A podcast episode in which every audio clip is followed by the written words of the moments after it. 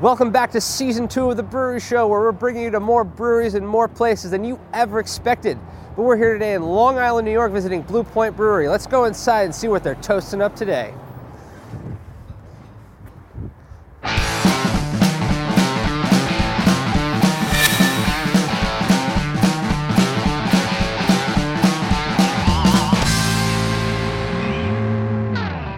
Uh, Mark Burford, I'm the uh, founder and brewmaster and uh, partner, owner partner.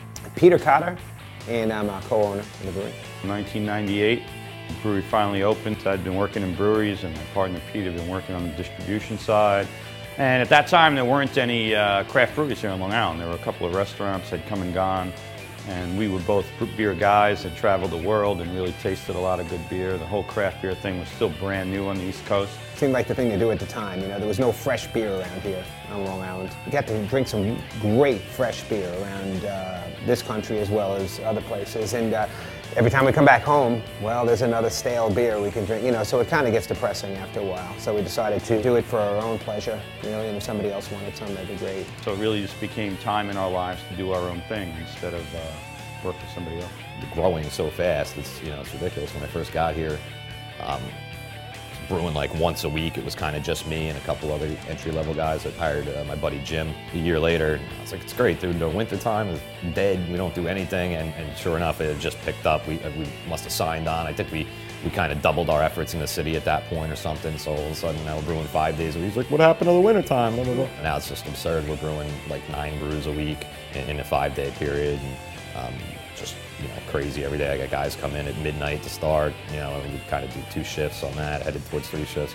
It's pretty insane. We used to go to every bar, make the beer, and try to sell one keg at a time. We had a station wagon and a dog, golden retriever, and we'd go in and say, "Hey, we got this beer," and everybody would just say, "You're crazy! What the hell you doing?" You know, look at us like we had three heads, and so it's just basically one step at a time. Give everybody a sample of the beer, have them taste the beer side by side to some imports that weren't so fresh, and then we win over accounts one at a time. I was uh, making a delivery because I was doing the deliveries for a couple of years. And so we're open about five months. And uh, I got an account to carry all our beers on tap. You know, I, I think that, yeah, they just had three taps. And then the other place that I went to before that was about six taps. And the one place is sort of a, a hippie um, surfer place, which is no longer around. And then there's this high-end restaurant. So I had made the delivery first to the, to the surfer place, who had all our taps, about six of them and uh, made that first delivery on 4th of July weekend in the Hamptons, you know, and just loaded them up with beer. And uh, the guy took me out and back and showed me around, had a beer, and sort of experienced some of the things that you would do in a hippie bar like that. But the problem was I had to do this for business, right? You know, it was that morning delivery. So when I left, I got in the van and said, okay, it's 4th of July, I need to make it out to East Hampton, and went to the next high-end place and uh, my dog was hanging out the window, and I knew I had to clean the lines in this place when I delivered because it was freaking disgusting. And uh, so I'd clean them every time. I clean them, and I look, and there's people in there. You know, the place is packed with. I think it was Christie Brinkley sitting there, and you know, there might have been a senator and this and that. And I went in, I'm thinking, oh my God, this is one high-end place. I started cleaning the lines, and somebody came up and said, "What are you doing? How can you, you know, why are you doing this in the middle of lunchtime?" And I was trying to really keep a low profile, and I don't know, I was getting, I was getting some flack, and. Uh, I'm thinking, is this the right move? Should I be doing this right now? And then suddenly I see my dog running through the restaurant. You know, he jumped out the window of the of the delivery truck, and he's running through the restaurant. And like, you know, all the people are trying to pet him. There's waiters chasing him. I, I don't know. I guess to me, it was just everything kind of came to a head right there. I'm like, what the hell am I doing? I, you know, there was just. Uh, it's been a very interesting ride for us, as you can imagine.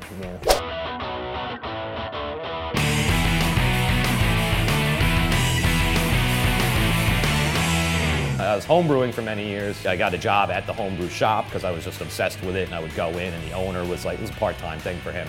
So I was doing that. I was leaving the beer distributor store. It's like a life around beer, you know. I was leaving the that hasn't really changed. So I was working at the beer distributor. I'd leave there at three o'clock in the afternoon. I'd go open up the homebrew shop, do that until like seven o'clock at night.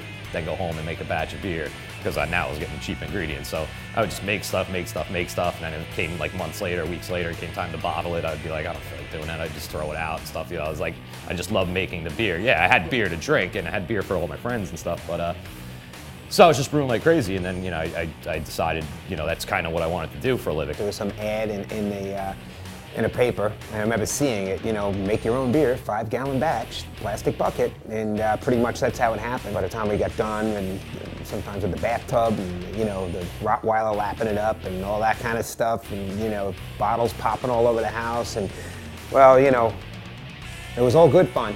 Um, you know, my partner took it to a different level, he, and uh, and so uh, you know, he became a brewmaster. I, I, I mean, I, I, found out about fermentation. I mean, you can you can make beer out of dirty sops if you want. You know. Just started sending letters out to breweries somewhat nearby. Um, hey, I'd love to, and these are letters I get every day now.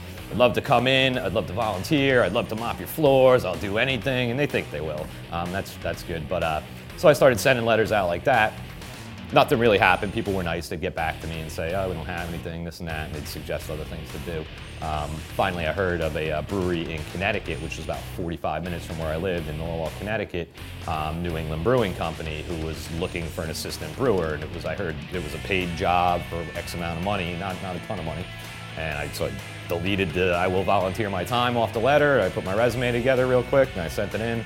Just kind of the right place, the right time. They were desperate. I got in, doing just entry level stuff and, and, lucky for me or them shortly thereafter they kind of saw that i knew what i was doing and i wasn't just a, a kid getting my foot in the door i was and, and, that was a great opportunity. So i started moved along pretty quickly.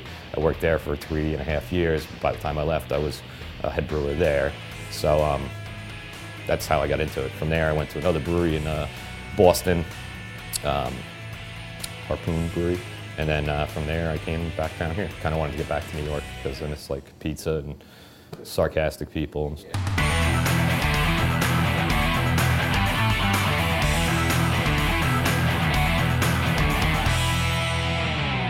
I think we have our own unique style here.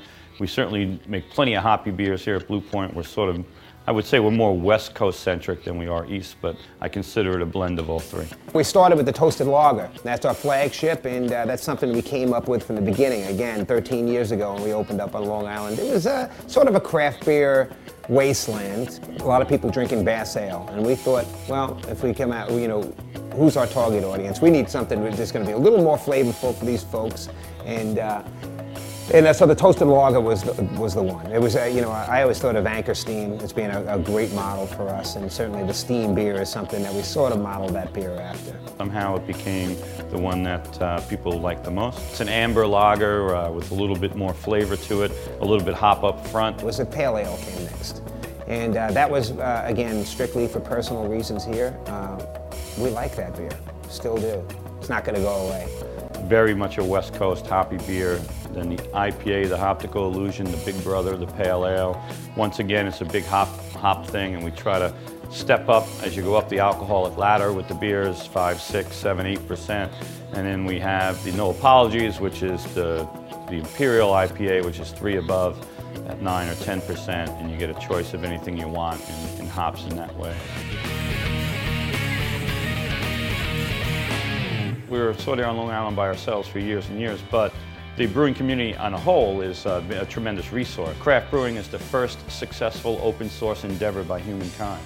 And I really stand behind that line. I mean, everybody is really would share uh, whatever they can to help you out. In most industries, if you shared your best practices with another person, you'd get fired immediately and you know they'd be looking for retribution. We've been on Facebook for a couple years now, and you know we're we're getting building up a pretty good following there. For us, what's been great is it's been able to sort of regionalize us from here in Patchogue, local, down all the way down to Key West in Florida.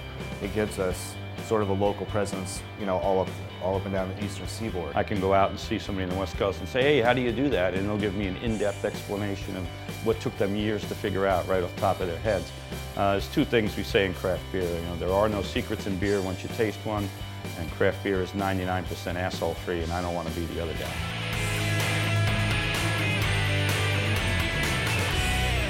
Cask Ale Festival. It's one of the biggest well, definitely, you know, the biggest gathering of, of casks on the island. Certainly is uh, unconventional as in any business. Invite all your competition in, and we love it. We welcome them in open arms. We used to do them in January in the snowstorms, and the first one we had a tremendous snowstorm inside the brewery, and we had all power outage. We had people coming on skis and snowshoes and four-wheel drives, and we had to get the candles out and the acoustic music, and it was a real fun time for everybody. And we were surprised at how dedicated people were to come visit us, even in a terrible snowstorm. And so we, we've done it ever since, and it's grown into 1,500 people under tents in the parking lot with live music and lots of vending. Probably close to, if not over 100 casks. And uh, so basically, you know, pretty much all the locals are in, and some other names from around the country, you know, Stones throwing a cask this way. Green Flash and all these breweries from out west. I mean, it's, uh, it's fantastic. I can't wait to drink them myself. You know, this, the variety is in- incredible. builds a big, strong community of more, you know, educated, if you will, and, more savvy beer drinkers. So yeah.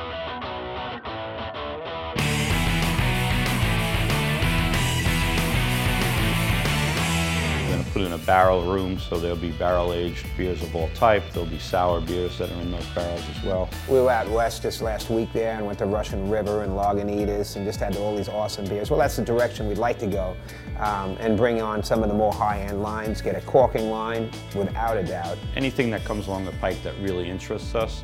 It's hard to say exactly what. We've been sort of out of capacity for a while, and so we, we have a lot of pent-up energies for new beers. I mean, if that stops, we might as well close the doors right now. We have all kinds of plans to do all kinds of beers. There's such a wide range out there and so many new styles coming out. We just had a, a black IPA called BP Toxic Sludge.